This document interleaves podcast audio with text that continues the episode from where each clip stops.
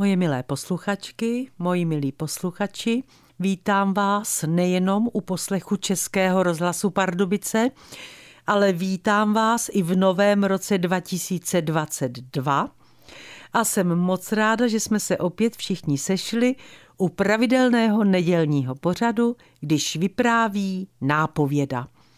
Dnešní vypravování vaší nápovědy se jmenuje Jak jsem měla Ondřeje Vetchého v posteli. Užívala jsem si ho celou půl hodinu. A bylo to nádherné, řeknu vám. Jaké jiné než nádherné by to asi mělo být, ne? Pustila jsem si před půlnoci Č T dvacet čtyři, ještě jsem něco dělala na počítači a najednou slyším Ondřej Vetchý. Tak to byla výzva. Během pěti vteřin jsem ležela v posteli a Ondřej Vetchý od roku devatenáct set devadesát čtyři, můj kolega v činoherním klubu, seděl kousek od mé postele. Všechno, co říkal, od něho znám. Když spolu zkoušíme, zůstaneme někdy po zkoušce v pánské šatně a opakujeme si text role, kterou Ondřej právě zkouší. A když si neopakujeme text, povídáme si tak, jako si právě teď povídal na Č T dvacet čtyři.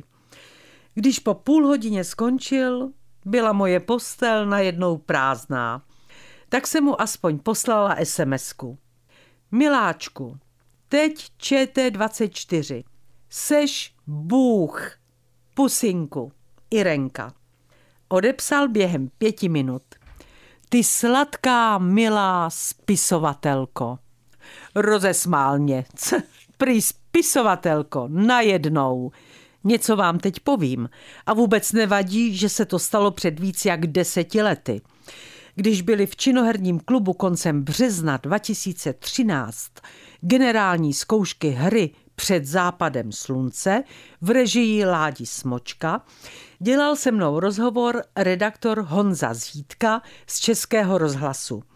Byla to vlastně reportáž z činoherního klubu, reportáž o tom, co dělám. Poprosila jsem Ondřeje, aby o mě jako o nápovědě něco řekl. Souhlasil. Honza Zítka tedy přišel dopoledne na generálku, ale když přišlo na lámání chleba a Ondřej Vetchý měl o mně něco málo říct, pořád to oddaloval. Nabízel Honzovi, aby si dal něco u baru. Povídal o všem možném, jenom ne o mně. A já nakonec nad ním mávla rukou a šla jsem napovídat. Generální zkouška se rozjela a když přišla scéna, kdy má přijít na jeviště Ondřej Vetchý s Ladou Jelínkovou, která hraje jeho manželku, přišla jenom Lada. Měla jsem co dělat, abych se nezačala smát, protože mi bylo jasné, co se stalo. Ondřej tak dlouho rozhovor s Honzou oddaloval, až se do něj nakonec dal a prošvihl svůj výstup.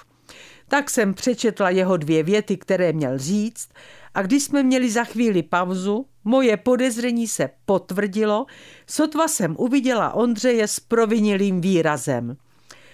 Miláčku, prošvihl jsem to, ale řekl jsem o tobě všechno.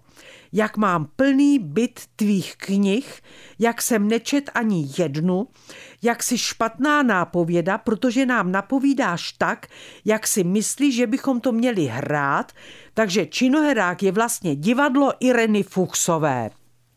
Honza Zítka mi řekl, že ještě nikdy podobný rozhovor nedělal. Má pravdu. Nikdy jsem podobný rozhovor neslyšela. Je to masakr nápovědy a spisovatelky Fuchsové. Ale protože Ondřeje Vetchého miluju, odpustila jsem mu.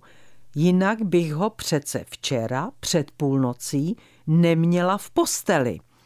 Mimochodem, moji milí posluchači, když si zadáte do vyhledávače, vychází třicátá kniha Ireny Fuchsové Český rozhlas, objeví se vám stránka, kde si můžete poslechnout reportáž Honzy Zítka, včetně toho, co mu v březnu dva tisíce třináct řekl Ondřej Vetchý a co opravdu, ale opravdu není běžné.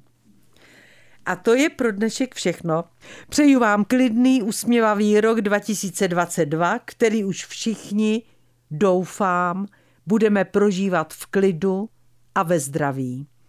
Opatrujte se, ať se za týden zase všichni sejdeme při dalším vypravování vaší nápovědy. Vše dobré vám přeje vaše Irena Fuchsová.